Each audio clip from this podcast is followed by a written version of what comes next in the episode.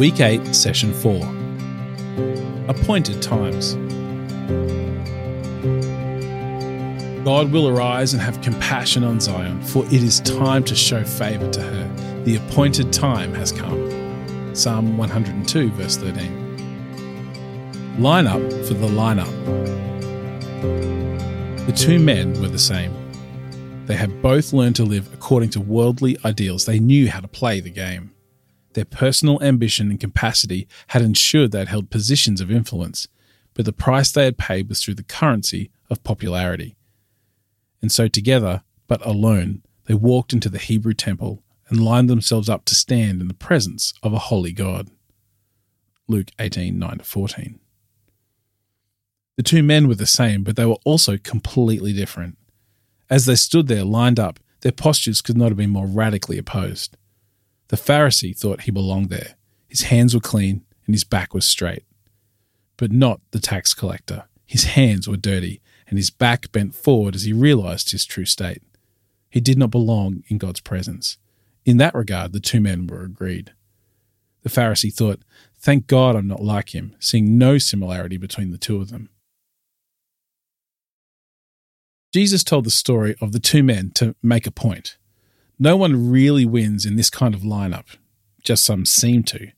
And yet the world loves lines. In fact, much of the world relies on them for their worth. We use lines to exclude people and lines to measure up.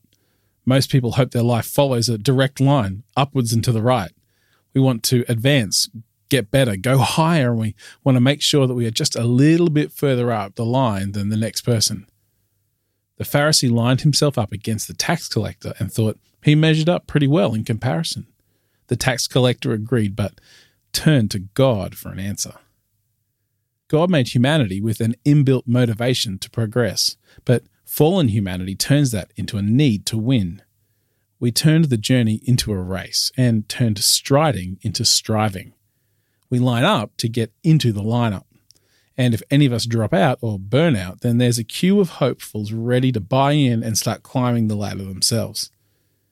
As Lily Tomlin, the comedian, once said, the trouble with the rat race is that even if you win, you're still a rat. There is no future in lineups. We know it too, but in the absence of an alternative, we tend to just fall back into line. That's why we struggle to come to terms with an idea like a promised land that isn't a place but a journey. What does that mean? Isn't there a finish line? Isn't there any line?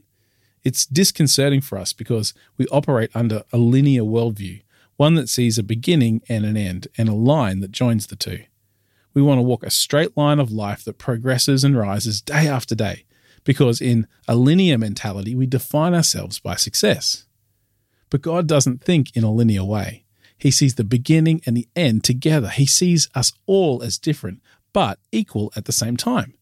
He looks down at the tax collector and the Pharisee and doesn't see a performance difference, only a posture difference.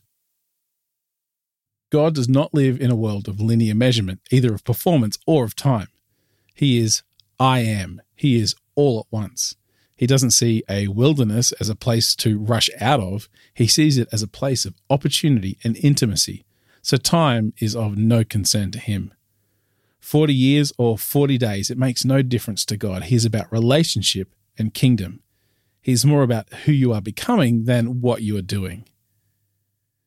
As this course draws to a close, it's appropriate to introduce you to a new way of thinking. You've already been exposed to it, but now we can explain it. You have seen some of it in the circular journey you've taken, the journey that branches off the linear path and onto another that gradually curves back through an entire circle, ending up close to where you branched off. We are back at that point now, and you have a choice. Not about what you do, but a choice as to how you view your next steps.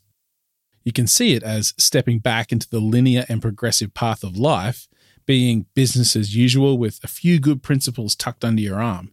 Or you can view it as stepping off one circular journey and onto another.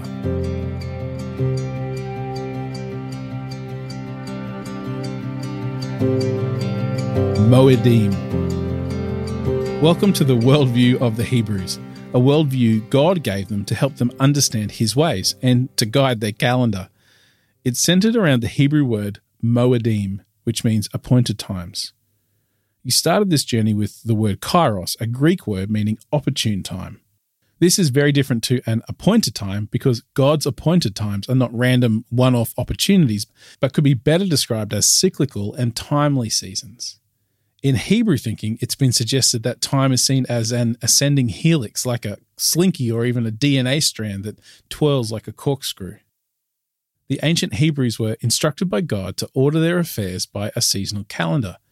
They had cycles of weeks, months, and years circles within spirals, ever revisiting the same places and principles, but doing it from an ever more mature and journeyed mindset.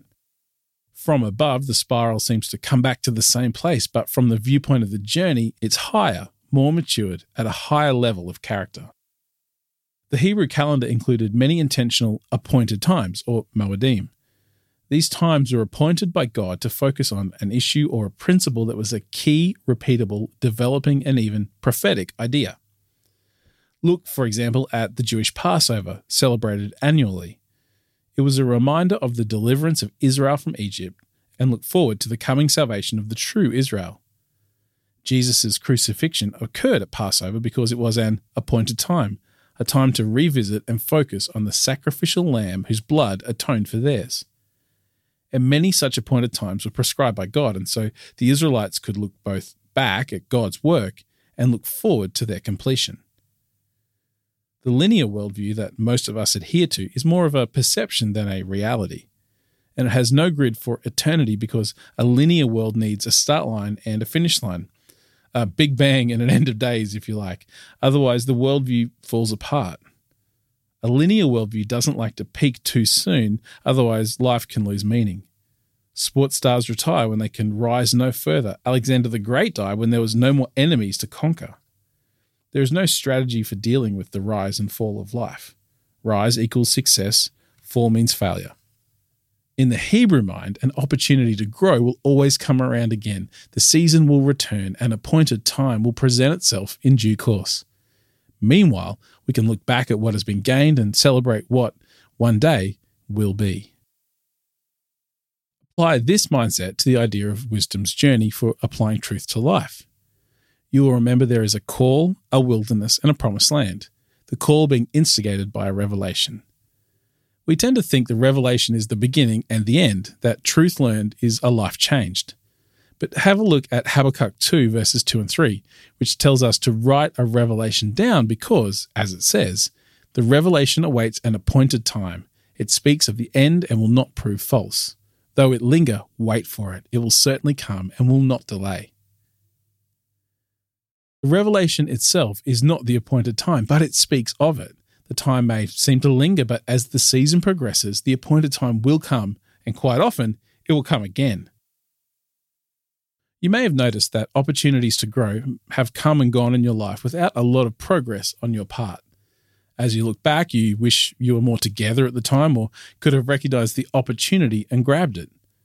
But the understanding of spirals and seasons offers you a little relief from regret because even if you reach the door of a proverbial promised land and aren't able to enter into it, that season will come in another form at a new appointed time. The Hebrews weren't ready for their first promised land opportunity, but after the next wilderness season, they were. God never relents. He never gives up on us, but continues to offer us opportunities to repent and believe. And sometimes our ability to progress in one area is constrained by our growth in another. Like the string of genes in the spiraling DNA strand, we address one issue in life to a point, but can't progress further until we deal with the next, which leads us to deal with another. As each area enjoys incremental but not total development, we eventually come full circle to address the original area, but at a higher place than last time. This is the power of the circular journey you've been on for the last eight weeks. You haven't really been on a linear journey through your life at all, but have probably lived as if you were. But all this time, God has been at work, offering kairos moments and presenting appointed moedim times again and again and He won't stop doing that for you. In this transforming course, you have now traveled a full circle and are back where you started, ready to go at life again.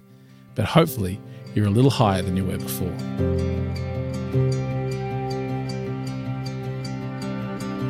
The Circular Journey Revisited. Let's revise quickly the circular journey of the transforming course. It started with identifying kairos, an opportune moment that happens randomly and probably frequently throughout life. Blessed are the poor in spirit, for they will inherit the kingdom. The journey to kingdom lies on the circular journey. You embrace the invitation to grow and turn off the path you're on and begin to seek God in defining the issue at hand. Blessed are those who can mourn, for they will be comforted. Then, as God begins to reveal the sin, ungodly beliefs, wounds, entanglements, and demonic influence, you are presented with the choice to submit the issue to the Lordship of Christ. Blessed are the meek, for they will inherit eternal life. Then, with a surrendered heart, you're ready to go from repentance to faith. You realize that only God can meet your deepest needs, and you rely on Him to do just that. Blessed are those who hunger and thirst for righteousness, for they will be filled you begin to walk with God and His power, taking new steps of faith. And then you begin to plan how the walk with God would transition into work with God. In a small way, you begin to taste the promised land journey, partnering with God so He can work through you, not just for you. And through this part of the journey, you begin developing a plan for life using the elements of the growth acronym to provide a holistic and healthy environment for life. And so, here you are, paused before you re enter life with a new definition of normal. Your path is now higher than it was. The kairos has progressed to moedim. An opportune time has led you to an appointed time. So, what does it now mean to be higher than before? Does higher mean more advanced, more righteous? No, relax. The linear mindset can be wiped away. You haven't advanced up a line to become better than anyone else. We are made righteous in Christ, not in our personal maturity but you have hopefully progressed, become more Christ like, determined to live a new way. What exactly is higher and better in the kingdom? What does it mean to make progress? Well, you will remember that our kairos moments are an opportunity to advance the kingdom. Blessed are the poor in spirit, for they will inherit the kingdom. An uncorrupted version of progress is not to advance our own empires in life, but to advance the kingdom. The kingdom can be defined in many ways and includes many facets, but it's probably most succinctly defined as shalom peace with self, peace with creation, peace with God, peace with my neighbor. Shalom is not a singular state. In its proper form, the kingdom is not isolationist, it is corporate, global, even cosmic. The point is, it's bigger than you or me. For us to progress means the kingdom advances, which in turn means it will bring benefit to others the process of change in us will radiate out to affect the world. Our victory is not just our victory. When the Hebrews would come to their seasonal appointed times of remembrance, they would always do it in corporate terms. They would identify themselves with past generations, saying, We turned away or we were delivered. Hebrews 11:40 even infers that the victories and faith of the past don't reach their full benefit until we join with them in faith we are all indelibly connected in the kingdom of God. Some cultures still live this way. When running a conference in an African country, the theme of the entire time had to be changed from discipleship of individuals to discipleship of the village. They had no term for me alone, only words for us together. If you have grown, then at this appointed time, you're welcome to pause and reflect on the good that God has done, on the things He is doing, and even the things He has yet to do. This is one of your appointed times, a season where your victory is our victory, where your challenge is a challenge for all the body of Christ. Why not pause now and celebrate God? He is with you and always will be. Ecclesiastes 3:1 says, There is a time for everything and a season for every activity under heaven. Now is your appointed time to remember and worship God alone. Note Perhaps the circular and spiral journey of spiritual life could be depicted like a coil. As we grow, so does the kingdom. We revisit issues continually, but hopefully we do it from a higher level of maturity and character next time. We should regularly assign appointed times to celebrate what God has done, what He is doing, and what He will do. We join with generations past and future to own the kingdom story